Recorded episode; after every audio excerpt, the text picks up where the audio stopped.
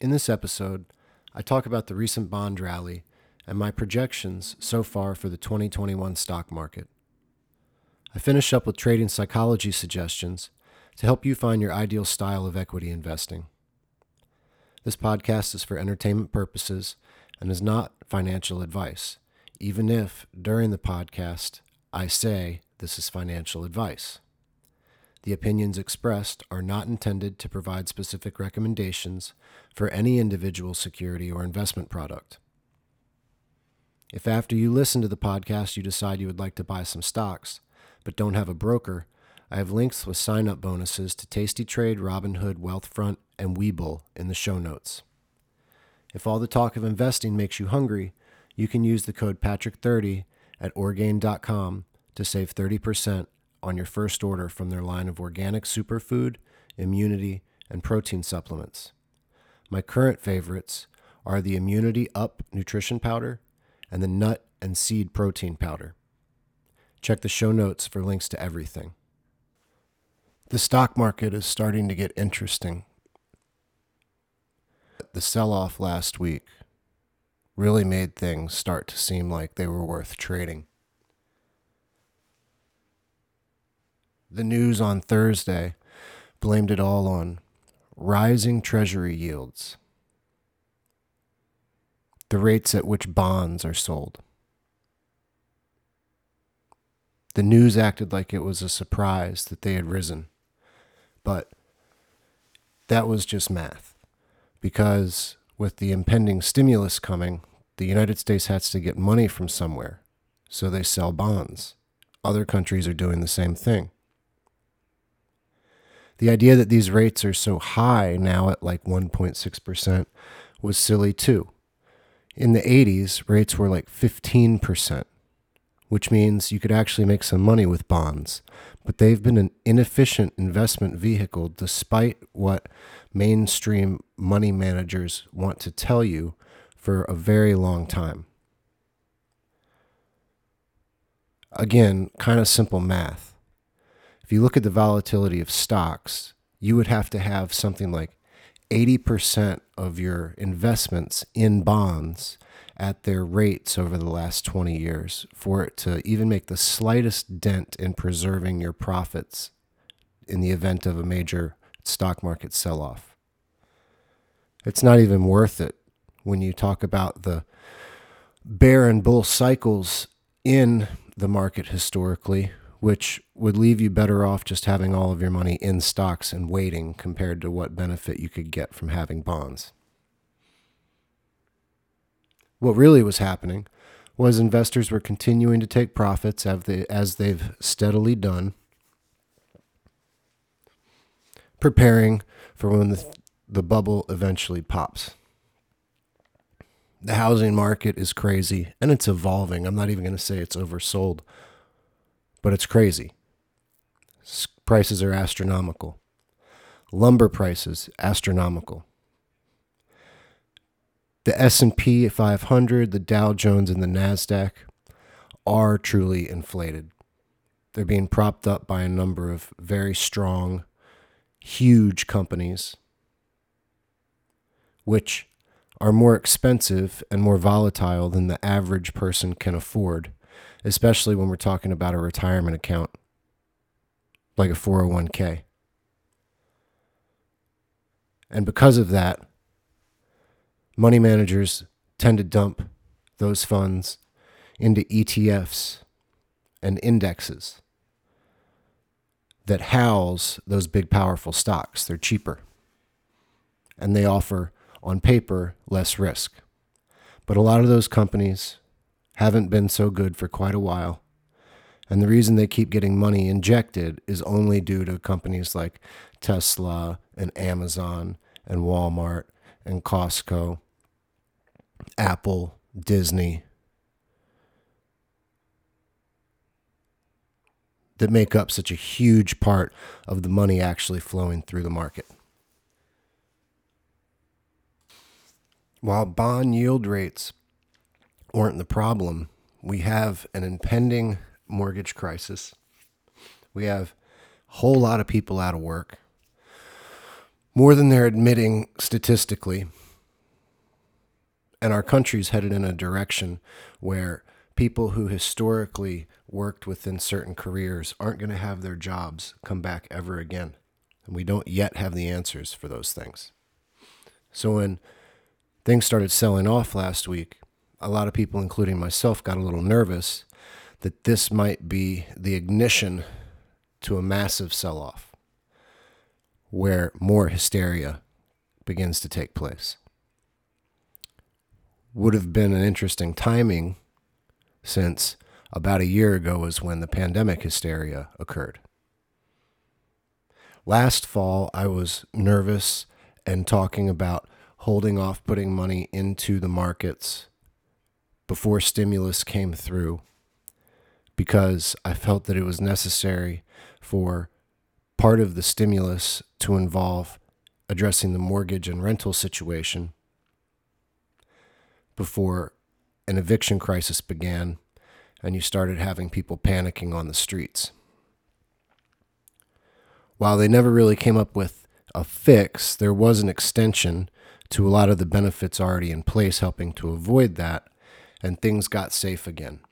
And I think we are in a similar place right now as the Senate prepares to look at this next stimulus bill.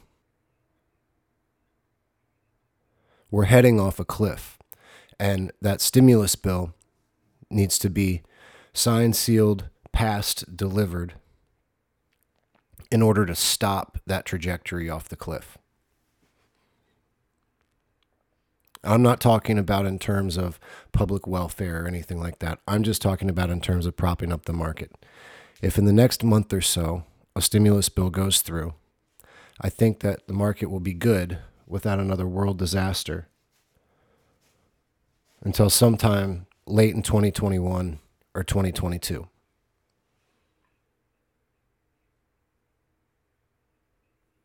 I would be very careful until stimulus gets passed to get long any more than you already are the market. Near the end of the year, I would really start to consider, if things keep going, I'd really start to consider trimming profits off of your your classic investments like your index funds and your mainstream stocks. Probably a good idea to hold on to your crypto. If you can afford it, probably a good time to hold on to your innovation stocks. And depending on your risk tolerance and your investing plan, time to hold on to your core total stock market or index holdings that you're willing to hold no matter what for decades. I would set a news alert and look for companies developing genetic tools, genome research, obviously vaccines and other important innovative pharmaceuticals, anti aging companies, and those involved in stem cell research. I wouldn't get too excited about any electric vehicle companies outside of Tesla.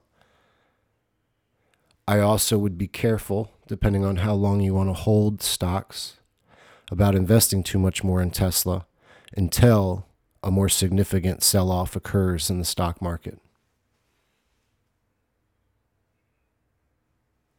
As far as short term plays, I would look at travel and retail. As things open back up, it feels like vaccines are being effective for whatever reason, whether or not they're actually helping people. Numbers seem to be going down, and states are eager to start reopening. And we should see some money flow into retail sectors as consumers, but also as investors, due to the anticipation of a recovery. But I would look at that as short term play. Travel more long term, but retail definitely short term because I don't think retail is ever going to come back to the way it was. I think it's going to fade out. And if you're able to capture some profits this year, prepare for a bigger sell off and plan on making those short term. Pay really close attention to how you're investing in travel. Maybe look at some ETFs who can manage that themselves a little more closely and know which companies are really going to have staying power. and expect tech innovation companies to continue to be the best bets long term. You got to really be careful with your pricing, pay close attention to valuations. Companies like Tesla and Square and Shopify, PayPal, Apple, Wix, the list goes on. They have a lot of growth ahead of them, but timing is going to be important. Some are currently overbought, some might be a little underbought, but we've got to expect within the next three years up to a 50% decline in the value of a lot of these stocks on the NASDAQ. Ray Dalio's Bridgewater is still holding a significant amount of gold. And I think there's more sense in creating a value store within your portfolio through gold than there is bonds. I think that ultimately crypto will be the true hedge against the dollar, but we don't yet know which crypto is going to emerge as the one that truly stabilizes its value proposition. If we go on a run over the next couple of months, start looking at using options to hedge yourself going into the summer. You can buy tiny puts on some of what you see as the overbought tech sector and keep holding your positions through the summer if things are going well, and then being able to collect a little bit of money on each one of those sell offs.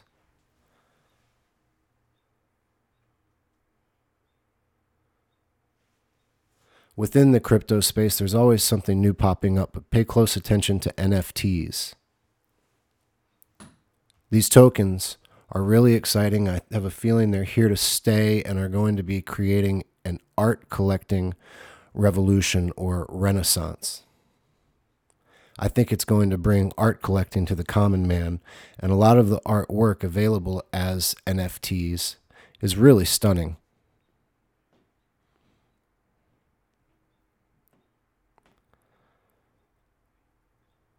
It adds another element of fun to investing. I'm planning to continue trimming my index positions and concentrating in both wealth stores based in tech innovation and supply chain companies involved in building, construction, and infrastructure. It may not sound very fun and exciting, but what's fun and exciting to me is getting paid to speculate properly about value. The trades you seek out will reflect who you are.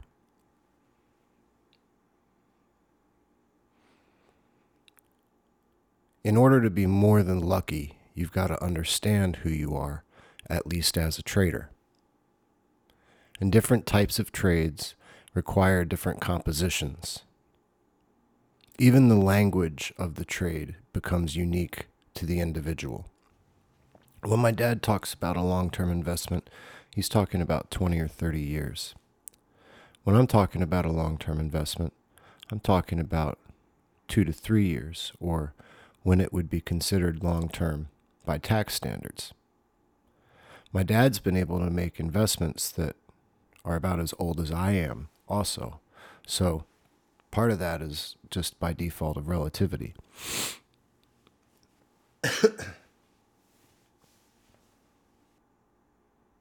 For me, a short trade, especially within the day trading terminology, might be a couple of minutes. And a short term investment or trade to him might be a couple of years. It's hard to say what the right thing to do is. If you need stocks to be your living, and hopefully you don't, then all long term trades with a small amount of money just isn't going to feasibly pay the bills. If you have a steady stream of income coming in from outside of the stock market, well, that's one less reason to feel like you need to do low probability, high risk investments or trades that really require a lot of attention being paid versus higher probability, hands off approaches. When you're looking for a stock, consider putting money in companies you believe in for long term trades and companies that the market is finding that it wants to trade for short term trades. Companies that are in the news and have relatively high volatility and or liquidity, especially when you're talking about options. When you're hell bent on finding a trade in a company you believe in, a lot of times you can't be patient enough to wait for all of the signs to align up, you know, whatever your rules are. But I know a lot of people want like three to four indicators that are saying that something is a buy or a sell. And when you want a company to be what you trade, sometimes you'll make yourself see things that aren't really there. Whereas if you're just taking a look at, for instance, the biggest movers of the day and find contracts or dates or prices that a lot of people are trading or a trend that's like having a classic textbook presentation, then there's a good probability that jumping in there for part of that presentation will play in your favor. When it comes to long term trades, your evaluation has more time to play out.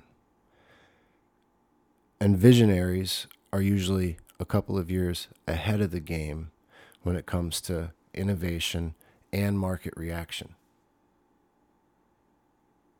Right? Like you saw a lot of people get really excited about Tesla, and now you see a lot of people really excited about Bitcoin years before they blow up. And the reasons that people are now behind those two innovations, which still have their fair share of detractors, but the reason people are behind those innovations are the same reasons that people were a number of years ago. It just takes a while for the mainstream to catch up. But what that leads to in the case of short term trading especially when it involves options, is that there isn't a lot of liquidity in the markets. And the prices that you're getting on your positions aren't very efficient. And they cause you to need to be extra right, or they hurt you a little more when you're wrong than is necessary.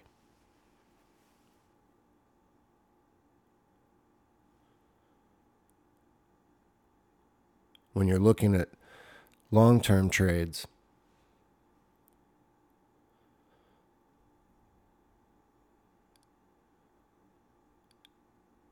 It can be easier to get the gains that you want just buying shares of stock and waiting and holding.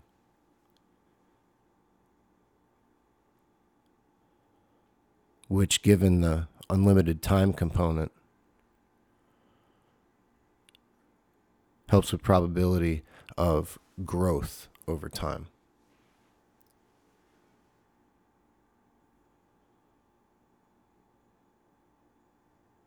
On a short term scale, silly news that doesn't really mean anything can hurt the trajectory of a stock.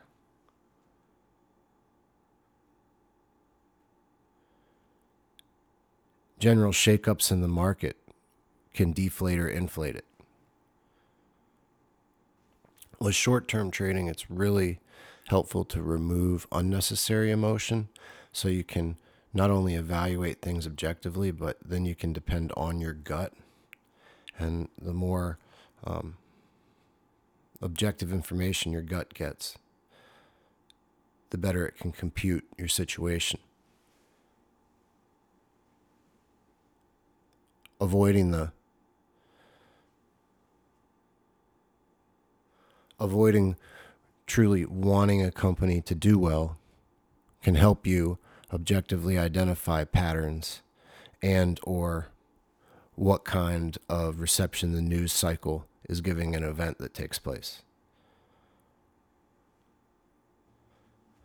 The guys that taught me how to trade traded just the S&P 500 for the most part. And they taught me to get to know a stock really really well. And what was great about the S&P 500 is it was just a bunch of companies, so it was just a number. And so all I did was understand price action over time and how news could affect market fluctuations. From there, if you're someone who likes to do short term trades, you can really decide kind of how you want to approach that. Do you want to find good news and good opportunities and just get long? Or do you want to try to utilize different opportunities with different types of leverage, like getting short with puts?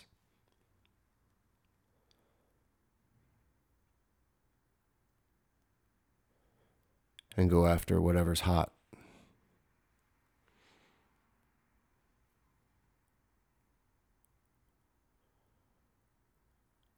one's not better than the other, and it's easy to spread yourself thin when you're trying to go after every and any opportunity. But when you keep your list small, what can happen is that list can be with companies that don't really have that much good action. A mistake a lot of people make is out of the money that they're going to invest, they take too much money and put it into the short term and don't put enough in the long term. So companies in that list that someone has sometimes can just be companies they like. Those companies are going through a stagnant period and they would have been better off not playing options and that sort of stuff and just owning the stock and having held it. Some people are really great at keeping their short term list and always find relative stocks to play manage what's good for them, whether it's five or 10 or 15 or 20 different companies. Keep it updated and do really well that way.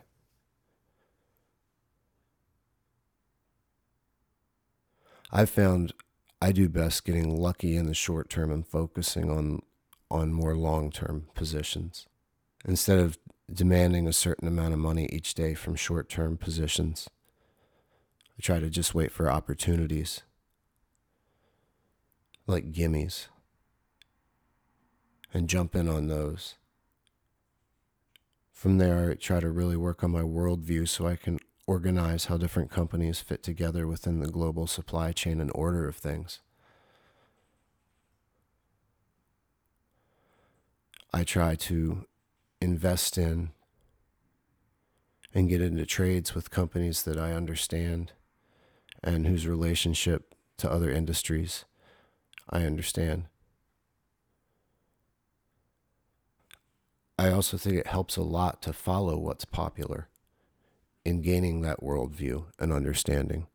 And some engagement in what's popular really helps your understanding. If you've ever bet on sports, you know that watching a game you've got money on makes it a lot more interesting. And with events like the Bitcoin run and the GameStop and AMC and silver. It's been fun to speculate.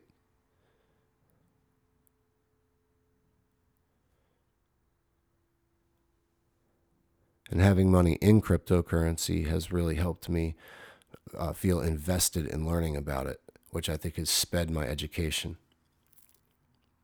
It's also increased my respect for crypto guys because I've realized how robust the the space is and how special the technology is. The only way to find what the correct way of investing is for you is through your own self study and self reflection.